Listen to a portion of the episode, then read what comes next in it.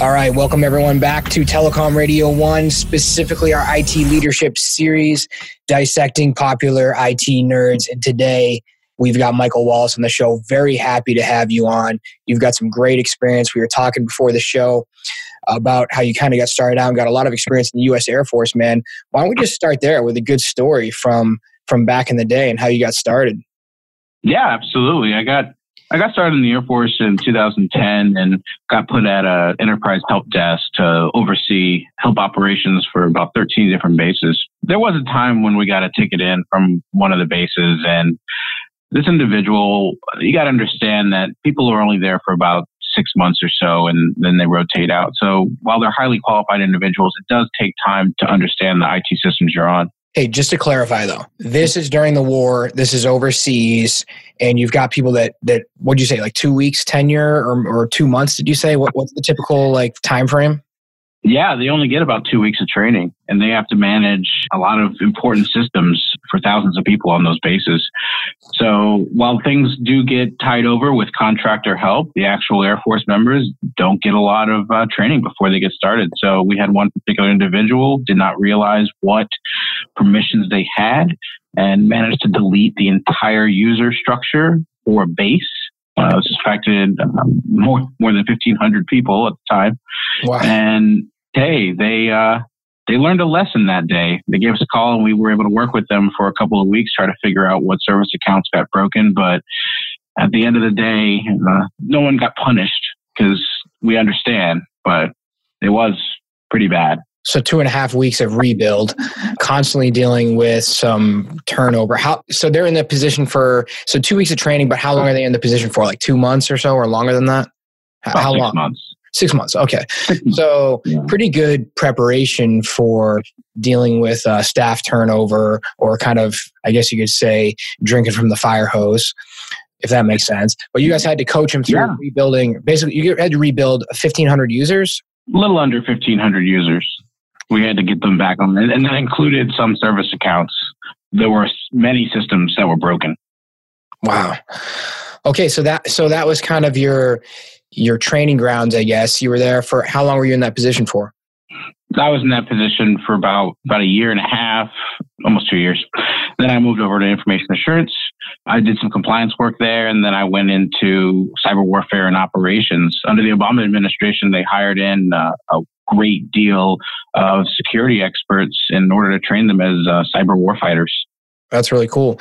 Now, just since I talk about this a lot, I talk about, you know, do you need an education? Do you need certifications? Yes, you do. I, I think, you know, the majority of the people are going to answer like, yes, it makes a difference. It absolutely helps. But compared to experience, uh, if someone has all the certifications, they have the education, what would you say is more powerful the the the experience of being there uh, where'd you get the most learning yeah absolutely the experience. You should be using some kind of training or, or websites and, and keep your skills fresh. You need to be working on this stuff. Yes you can go to a, a, a SANS course or yeah you can go and get your degree and that is important to move up in the world. But for the practical day to day you need to keep your experience fresh by working, scripting, looking at the articles, being aware of the security threats that are out there. Excellent. So fast forward uh, X number of years, uh, you're now the IT security manager at RubinBrown.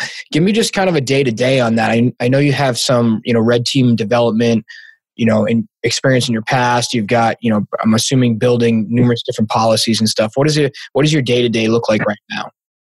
Day to day now is making making users aware of the security threats. We combat phishing and we combat the threat of ransomware. Um, just recently, there are competitors in the accounting field. Uh, TurboTax actually got hit by a ransomware attack. Or actually, no, it was a, it was a there was a data breach.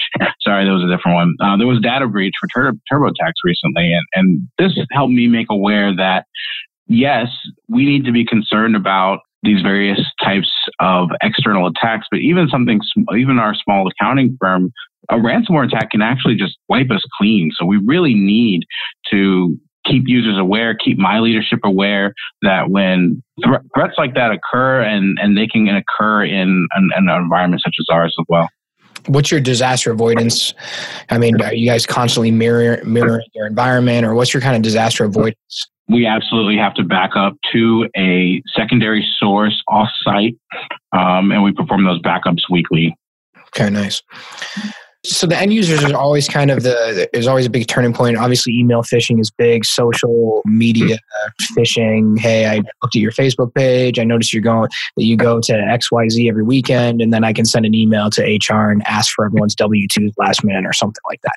What kind of phishing attacks have you seen? So we, we see a wide variety of phishing attacks related to, hey, you've got a financial statement waiting for you.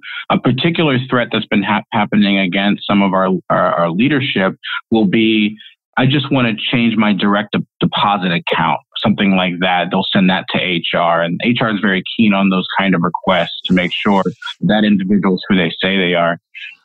Yeah, that's classic. change my change my direct deposit to a, a different state and, and or country. It works. It works sometimes. Yeah, for for other for other situations. So yeah, that's a that's a pretty easy attack that that occurs that um you know people need to be aware of. And then they probably get they might get away with that one time or something. I'm assuming it doesn't go on for months with just direct deposits like going in. They might get a paycheck or something like that. No, yeah, this is this is a spray. You know, they're sending these out hoping they only get get one or two, maybe. Yeah, yeah, gotcha. So you got the end users, you've got the general security piece. Like, what other kind of silos do you have going on, or what other kinds of what kind of stuff gets thrown thrown at you on a day to day basis? Because I know in the, the you said somewhere around 250 employees over there, so your day to day must have a fairly significant to do list that can grow randomly at any time. How do you, as a you know IT security professional, deal with that? So we use various team collaboration softwares. We we have uh, like Microsoft Teams, and we will be working with situations uh, like multi-factor authentication, finding applications in the environment that we can enable that on safely, finding areas where we can create single sign-on. There are various different you know, different accounting applications that we use. So we want to try to figure out ways so that users don't have to remember so many passwords. Mm. Okay. So, and are you able to measure, where are you measuring results? What are you tracking? What are you, I mean, are there any results or anything that you're tracking to show that your department is not just a cost center and that you guys are actually a revenue generator and trying to, you know, drive revenue and time management, that type of stuff throughout the organization? Yeah, well, we utilize vulnerability scanning tools. Nessus comes to mind. That's a pretty popular one from Tenable, and and they they'll scan, and we can re- trending for reduced vulnerabilities from patching. We also run monthly phishing tests. We use TechGuard, so there's a there's a um, uh, phishing suite called uh, PhishProof um, that will allow us to simulate and recreate some of the emails that we use that we get, some phishing emails that we get in, we can actually uh, package those back up and modify them and send those out. We send those on like a monthly basis to test users, which has been highly effective in reducing from about 760 uh, plus. We had about uh, 23 at, at, one point had clicked. Now that's down to seven, 7 mm-hmm. to nine. Um, so that was a, a significant reduction. We want to get that closer to maybe only one or zero, preferably. Oh, that's really cool. Okay, so I guess that brings up a couple questions. Number one, how do you communicate with your end users? I'm assuming they don't know this is happening first. You just do it. Uh, number two, how do you have that conversation after they do click? Right now, it'll actually, we can set it up so that if they do click on the link, it'll bring them to a custom page that we've built. And if they put in their uh, username or password or whatever the fake page we've created at that time, then we then they get that notification like, hey, not only did you click on this link, you actually possibly put in information. Now we don't actually take their credentials or information, but what we do do is we reach out to that team member privately and say, hey, just to let you know, here are the signs in the email that you probably should have noticed. So we actually try to make it into a learning experience. It's not any kind of uh, accusatory manner. Yeah, no, I mean, uh, you got 750 people. It's it's absolutely going to happen. Um, yeah. I just wondered if you ever have those, uh, you know, what those coaching conversations look like. If you've ever had a one-on-one with anyone. Uh, yeah, um, we had we I had a one-on-one with an individual who felt that the the test was unfair, um, but you know, once you sit down and you actually point out the different scenarios, be it you know yeah, you can have spelling errors. I don't like to include spelling errors in the email. I like to include where, hey, the email said it was from this person, but it was actually from this other person. Something a little more realistic. Nowadays, you don't get as many of these misspelled type phishing emails or poor, they, they do occur, but you really need to be aware of the well done ones that are imitating someone else pretty convincingly and how to check for that. Where was the email coming from and, and what were they supposed to see? Uh, the email pretended to come from uh, the chief information officer. We made it look like it was coming from them, but it was actually slightly misspelled off, and it used a different. Uh, it used a Gmail account was was coming from, but it had his name. So they they they just thought it was unfair because oh well no one would know who that is like absolutely they would know who that individual is they can find that person online they can look up on linkedin they will they will be able to imitate exactly who this person is so they needed to be aware of that Interesting, interesting. So yeah, so that's a good, uh, that's kind of a good conflict that you would have with an end user. Obviously, we, you've got all kinds of people in the organization. You got all people are going to take things a different way. Um, it's just how it is. That's the reality. Um, I remember yeah. managing a large staff back in the day, and coaching conversations could be painful, uh, easy, but at the end of the day, it's you know about accountability and uh, having those tough conversations sometimes. So that's great um, that you guys are having. Exactly. Um, outstanding. So uh, let's see where else. So, so last question here because we, we could talk all day. You get one of the things that I, I'm in vendor management, so I have people calling me all day long trying to get me to, hey, can you showcase this product or that product, blah blah blah. I don't even take that on to be honest with you because the amount of products right now are there's so many and the uh, consequences uh, are, are, so high. You know the research alone or t- or vendor research alone how do you even tackle the vendor research? Because i know how to do it from a voice and data perspective co-location perspective you know like a wan perspective. And i mean i, I have great security engineers that i could go to if i really wanted to sell you know email phishing software or something like that. But how do you differentiate between all those security vendors it's challenging. We we'll go out and try to be in the community. We we go to conferences and we try to see the vendor demos that come up there. But really, we try to first we try to identify a need. The vendors uh, will always send out something that says, "Hey, I can solve this problem," or "I can solve that problem," and that may or may not be a problem in your particular organization. But first, you need to identify a need, such as uh, we need to manage privileged accounts, something like that.